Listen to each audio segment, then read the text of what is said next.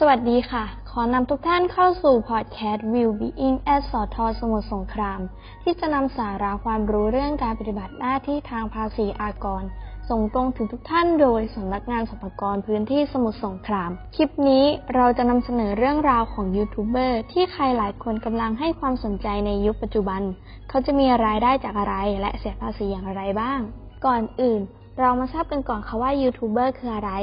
ยูทูบเบอร์เป็นนักอัปโหลดวิดีโอคลิปวิดีโอผ่านเว็บไซต์ YouTube ซึ่งเป็นเว็บไซต์ที่มีชื่อเสียงได้รับความนิยมบนอินเทอร์เน็ตเป็นอาชีพที่สามารถประชาสัมพันธ์และสร้างความบันเทิงสนุกสนานกับคน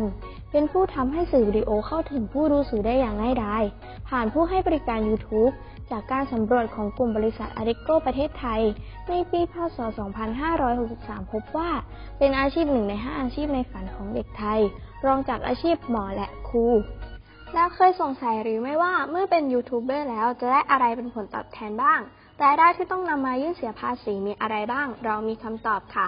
เป็นยูทูบเบอร์แล้วจะได้อะไรเป็นผลตอบแทนนี่คือคำถามที่หลายคนสงสัยรายได้ส่วนใหญ่ของยูทูบเบอร์มาจากส่วนแบ่งค่าโฆษณาจากการนำโฆษณามาวางช่อง YouTube รายได้จากการรับจ้างรีวิวสินค้าจากการรับจ้างโชว์ตัวหรืออาจจะเป็นผู้ขายสินค้าเองก็จะมีรายได้จากการขายสินค้าซึ่งเมื่อมีรายได้ก็ต้องนำมาเสียภาษีไม่ว่าจะเป็นมนุษย์เงินเดือนที่ใช้เวลาว่างทำอาชีพเสริมเป็นยูทูบเบอร์หรือจะเป็นยูทูบเบอร์อย่างเดียวก็ต้องนำรายได้ทั้งหมดที่ได้รับมารวมคำนวณภาษีเงินได้บุคคลธรรมดาถ้าเป็นยูทูบเบอร์อย่างเดียวไม่ได้เป็นมนุษย์เงินเดือนถ้ามีรายได้เกิน หกหมื่น บาทต่อปีก็มีหน้าที่ยื่นแบบแสดงรายการเสียภาษีเงินได้บุคคลธรรมดาประจำปีแล้วค่ะสำหรับการคำนวณภาษีจะคำนวณจากเงินได้หักด้วยค่าใช้จ่ายซึ่งจะหักในอัตราเหมาตามที่กฎหมายกำหนดหรือจะหักตามที่ได้จ่ายไปจริงจะต้องมีหลักฐานการจ่ายค่าใช้จ่ายไว้เป็นหลักฐานให้เจ้าหน้าที่ตรวจสอบซึ่งรายได้แต่ละประเภทจะหักค่าใช้จ่ายต่างกันจึงต้องพิจารณาเงินได้ก่อนว่าเป็นเงินได้ประเภทใดบ้างตัวอย่างเช่นถ้ายูทูบเบอร์รีวิวสินค้าของตนเองและมีรายได้จากการขายสินค้าของตนเองทั้งปีหนึ่งล้านบาทถือเป็นเงินได้จากการขายสินค้าจะหักค่าใช้จ่ายในอัตราเหมาในอัตราร้อยละหกสิบคิดเป็นจำนวนเงิน หกแสน บาทคงเหลือเงินได้ก่อนหักลดหย่อน สี่แสน บาทจากนั้นจึงหักค่าลดหย่อนส่วนตัวและค่าลดหย่อนอื่นๆเช่นเบี้ยประกันชีวิตดอกเบี้ยเงินกู้ยืมเพื่อซื้อที่อยู่อาศัยเงินบริจาคการกุศลสาธารณะเป็นต้นเงินได้ที่เหลือจะเรียกว่าเงินได้สุทธินำมาคำนวณภาษีตามอัตราก้าวหน้าในอัตราร้อยละห้าถึงร้อยละสามสิบห้าหากมีเงินได้สุทธิเหลือจำนวนมากก็จะเสียภาษีในอัตราที่สูงขึ้นเป็นขั้นบันได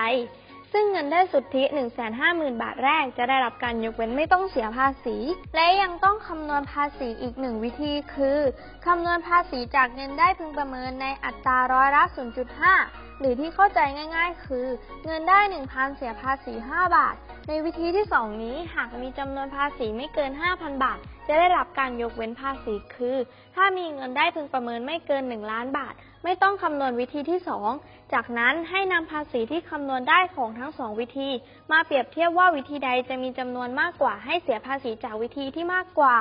สำหรับยูทูบเบอร์ที่มีเงินได้อย่างอื่นร่วมด้วยจะมีอัตราค่าใช้จ่ายแตกต่างออกไปโดยสามารถดูรายละเอียดเพิ่มเติมได้ที่เว็บไซต์ของกรมสรรพากรเป็นอย่างไรบ้างคะให้ภาษีเป็นเรื่องง่ายๆยื่นแบบแสดงรายการเสียภาษีให้เป็นปัจจุบันด้วยตนเองไม่ต้องรอให้เจ้าหน้าที่เรียกตรวจสอบในภายหลังเราก็ประกอบอาชีพยูทูบเบอร์ได้อย่างไม่ต้องกังวลใจเรื่องภาษีอีกต่อไปค่ะและที่สำคัญมีข้อควรระวังอีกเรื่องคือถ้ามีรายได้จากการขายสินค้าหรือให้บริการเกิน หนึ่งล้านแปดแสน บาทต่อปีจะต้องจดทะเบียนภาษีมูลค่าเพิ่มและเสียภาษีมูลค่าเพิ่มด้วยนะคะสามารถติดตามรายละเอียดเพิ่มเติมได้ที่เว็บไซต์กรมสรรพากร ดับเบิลยู ดับเบิลยู ดับเบิลยู ดอท อาร์ อี ดอท จี โอ ดอท ที เอช แล้วเลือกรายการผู้ประกอบการ เอส เอ็ม อี บริเวณด้านล่างของหน้าหลักจากนั้นเลือกคู่มือภาษีและเลือกคู่มือภาษีสำหรับยูทูบเบอร์อินฟลูเอนเซอร์ขอขอบคุณข้อมูลจากกองบริหารภาษีธุรกิจขนาดกลางและขนาดเล็กกรมสรรพากรให้ภาษีเป็นเรื่องง่ายแล้วพบกันในตอนต่อไปสวัสดีค่ะเขียนบทโดยนางพรทิพย์งามโสภานักวิชาการสรรพากรชำนาญการเสียงโดยนางสาวณัฐมนต์คลองน้อยภาพประกอบคลิปเสียงพอดแคสต์ Will Being at สธ.สมุทรสงครามโดยนักศึกษาฝึกงานนางสาวณัฐมนต์คลองน้อยระดับชั้นปวชปีที่สามสถานศึกษาวิทยาลัยเทคนิคสมุทรสงคราม